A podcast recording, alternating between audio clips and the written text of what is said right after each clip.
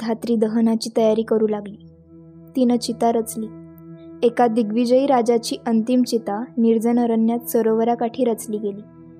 दैव मला काय काय दाखविणार होतं? मध्यम वयातच मी विधवा म्हणून जगणार होते.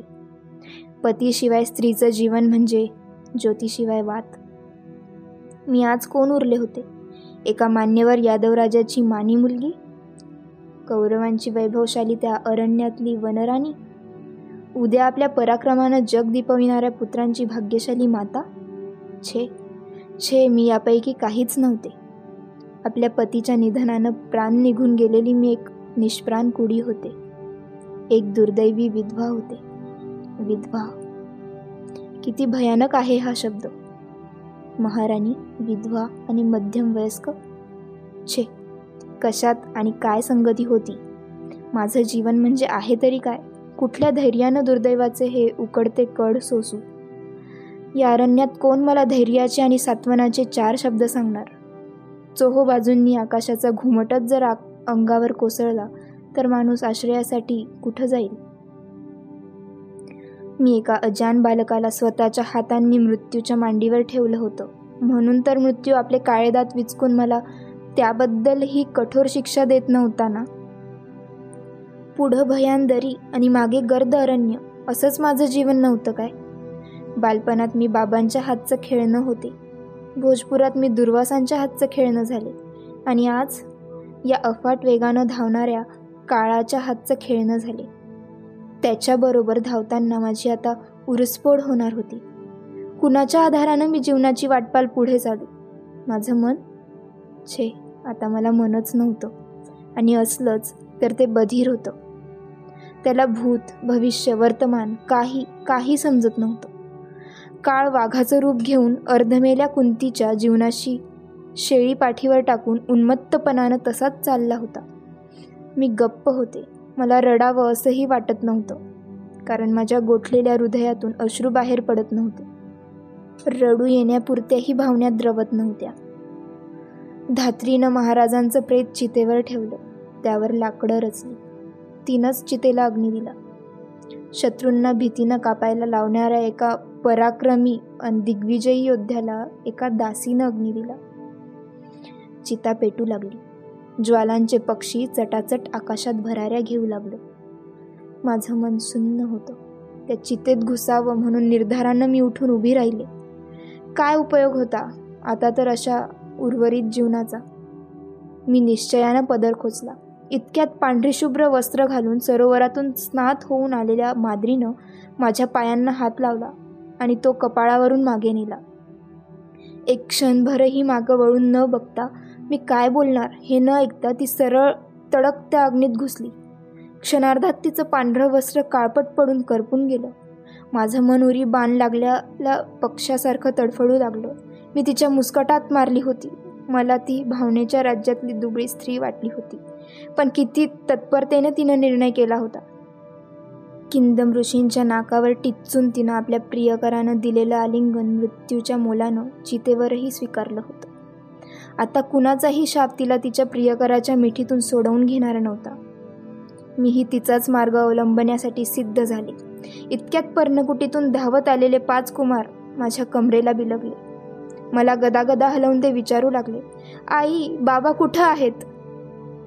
नकुल आणि सहदेव केविलवाणी मुख करून रडक्या आवाजात म्हणू लागले धाकटी आई कुठे गेली आहे? त्यांना बघताच माझं मन बधीर मन पाझरलं. मी त्या चितेत उडी घेतली असती तर? या पाच मुलांना घेऊन ही धात्री कुठं जाणार होती? केवळ एकाच मुलाच्या त्यागानं शल्य मला अनेक रात्री सतावीत आलं होतं. माझं ते पाप होतं की पुण्य होतं हे मला सांगता आलं नसतं. पण पण या पाच निराधार मुलांना मागं टाकीत मी चितेत उडी घेतली असती तर? तर ते मात्र नक्कीच पाप झालं असतं. मी त्या सर्वांना एकदमच कवेत घेतलं आणि ढसाढसा रडू लागले. पक्षिणीला पिल्ल भिलकतात तसे ते मला बिलगले. मला स्वतःचा काहीच निर्णय उरला नव्हता. मरणाचा सुद्धा नाही. पेटून पेटून चिता शांत झाली. राख वाऱ्यावर उडून गेली. कालपर्यंत माझ्याशी सुखदुःखाच्या गोष्टी करणारे दोन जीव आज कुठे होते? मृत्यू. मृत्यू हा माणसाच्या जीवनातील नदीतील कुणालाही न फोडता येणारा अवघड भोवराच नाही काय? विश्वकर्त्याच्या अविरत धावणाऱ्या रथातील तो सर्वात नाठाळ घोडाच नव्हे काय? आजपर्यंत त्यानं किती जीवनं आपल्या टापांखाली रगडली असतील? आज त्याची दृष्टी माझ्या पर्णकुटीकडे वळली होती. किंदम ऋषींच्या शापांच्या रूपानं आणि माद्रीच्या निश्चयाच्या रूपानं त्यानं आज मला खिळखिळं करून टाकलं होतं. जगातल्या आजवरच्या मृतांनी अजूनही न भरलेल्या आपल्या काळ्या भांडारात मृत्यूनं आणखी दोन जीवांची भर घातली होती.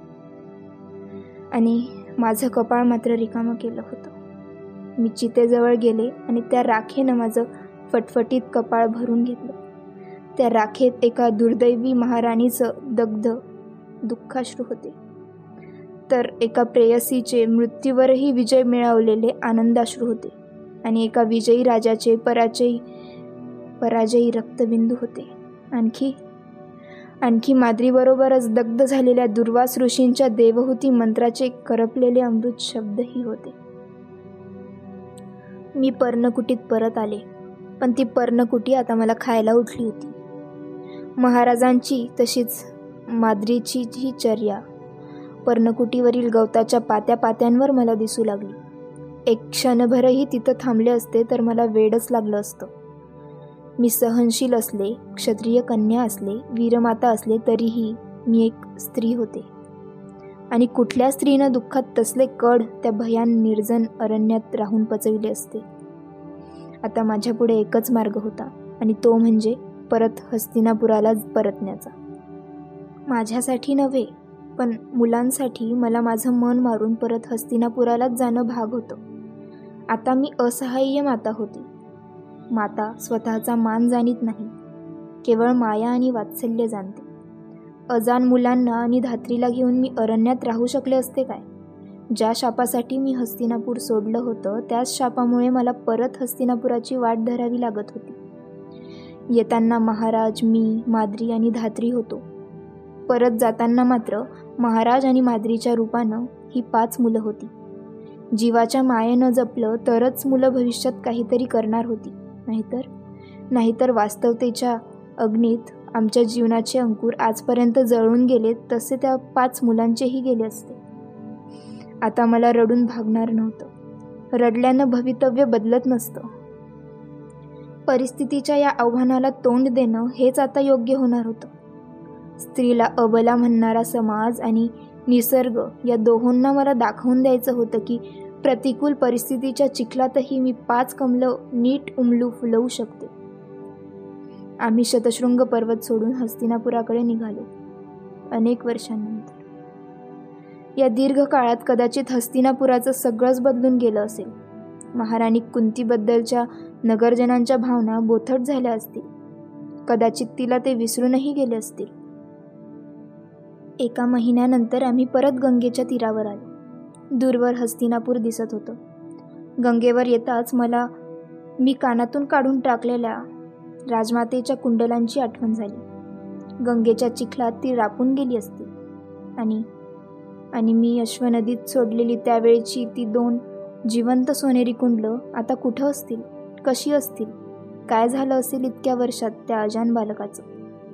एका सारथ्याच्या कुलात तो सारथी म्हणून वाढला असेल घोड्यांना खरारा करीत असेल आपल्या कुंडलांबद्दल अनेकांना प्रश्न विचारित असेल माझ्या भवितव्याची ही अशी परवड होणार हे मला त्याच वेळी समजलं असतं तर मी त्याला एकट्यालाच घेऊन कुठेतरी गेले असते. पण ज्या कल्पनेनं मी त्याचा त्याग केला होता ती कल्पना तरी साकार झाली होती काय? मी एक महाराणी म्हणून तरी किती दिवस हस्तिनापुरात राहिले होते? त्याच्या त्यागाबद्दल न्यायनिष्ठूर काळानं माझ्यावर भयानक सुडच उगविला होता काय? पण आता मला कसलाच विचार करायचा नव्हता. स्त्री हे प्रतिकूल परिस्थितीत सुद्धा जास्तीत जास्त विधायक कार्य करणंच जाणीत असते. माझ्या पाच मुलांचा सांभाळ करणं हेच आता माझं कर्तव्य आहे. तो सोनेरी कुंडलांचा मुलगा म्हणजे त्या उद्यानात अशोक वृक्षावरून खाली पडलेल्या चंडोल पक्षाचा पिल्लासारखाच होता. त्या कुणाचाही दोष नव्हता. असलाच तर केवळ अनिवार्य परिस्थितीचा होता. केवळ काळच त्याला परत आपल्या भावंडात आणण्यास समर्थ होता. बाकी कुणीही नाही. ना पृथू ना पृथूचा पिता ना दुर्वास. आम्ही सर्वांनी नगरात प्रवेश केला. त्या नगरात प्रथम मी महाराणी म्हणून आले होते. नंतर संन्यासिनी म्हणून बाहेर गेले आणि आज अनेक वर्षांनंतर एक विधवा म्हणून प्रवेश करीत होते. पण तरीही माझं मन शांत होतं. दुःखाच्या सतत आघातानं आता ते तसंच तयार झालं होतं. मला माहीत झालं होतं की शोक हा दुःखावरचा शेवटचा उपाय नाही. घडणारी प्रत्येक घटना अटळ असते. तिला काहीतरी तसाच गूढ अर्थ असतो. काहीतरी कारण असतं. जगात एकही घटना निरर्थक नसते. आम्ही राजवाड्यावर आलो. आता राजमाता मला महाराजांबद्दल काहीतरी विचारतील म्हणून मी मनाची तयारी करू लागली.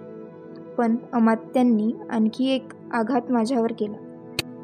त्यांनी सांगितलं महाराजांच्या अकालीच राज्य सोडून अरण्यात जाण्यानं धास्ती घेऊन त्या मातेनं हस्तिनापूर कायमचं सोडलं होतं. आता माझ्यासाठी मोठ्या मनाचा असा एकच आधार होता आणि तो म्हणजे पितामह भीष्मांचा. त्यांनी मला पाहताच आस्थेनं विचारलं कुंती पांडू आणि माद्री कुठे आहेत? मी शांतपणे उत्तर दिलं ते किंदम ऋषींना माझ्या भवितव्याचा अंत विचारायला गेले आहेत.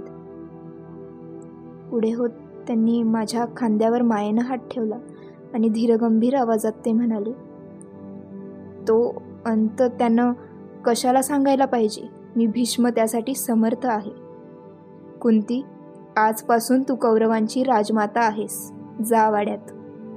वाड्याच्या पायदंडीवर माझ्या पाच पुत्रांसह धात्रीला घेऊन पाऊल ठेवताना मी पितामहांकडे पाहिले. उत्तरीयाच्या शेवानं ते आपल्या ओलसर डोळ्यांच्या कड्या पुशीत होते. या काळात हस्तिनापूर साफ बदललं होतं. राज्याची सर्व सूत्र महाराज धृतराष्ट्रांच्या हाती गेली होती. आम्ही अरण्यात गेल्यानंतर लागलीच.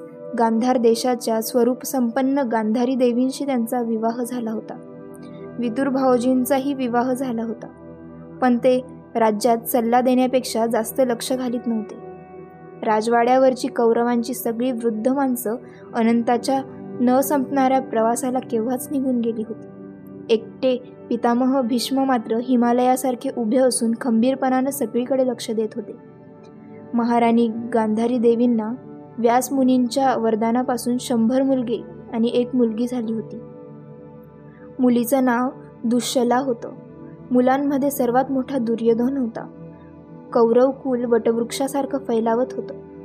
नगरात द्रोण नावाचे कुशल गुरु सर्व राजकुमारांना युद्धविद्या शिकवण्यासाठी आले होते. मी राजवाड्यात राजमाता म्हणून वावरू लागले. माझ्या मुलांना महाराजांचे पुत्र म्हणून सर्वजण प्रेमाने वागवू लागले. गतकालातील महाराजांना दिग्विजय आणि पितामह भीष्मांचा दरारा यामुळे सर्वजण मला राजमाता म्हणून मान देऊ लागले. माझी मुलं राजपुत्रांच्या युद्धशालेत युद्धविद्येचे शिक्षण घेऊ लागली.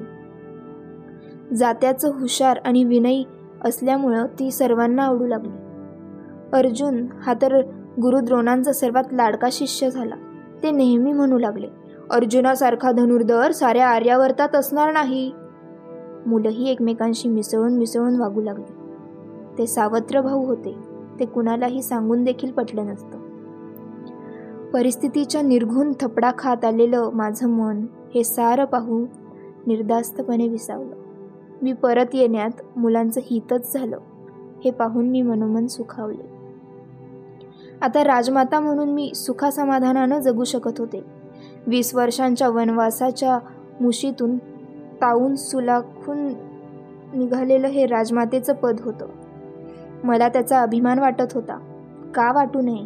परिस्थितीची सर्व आव्हानं एक स्त्री असूनही मी कसल्या अनपेक्षित धैर्याने स्वीकारली होती. एकटीनं आणि मुकपणानं. राजमाता म्हणून माझं जीवन आता समाधानाचा सुस्कारा टाकू लागलं. पाच पुत्रांकडे अपेक्षेने बघू लागलं. पण.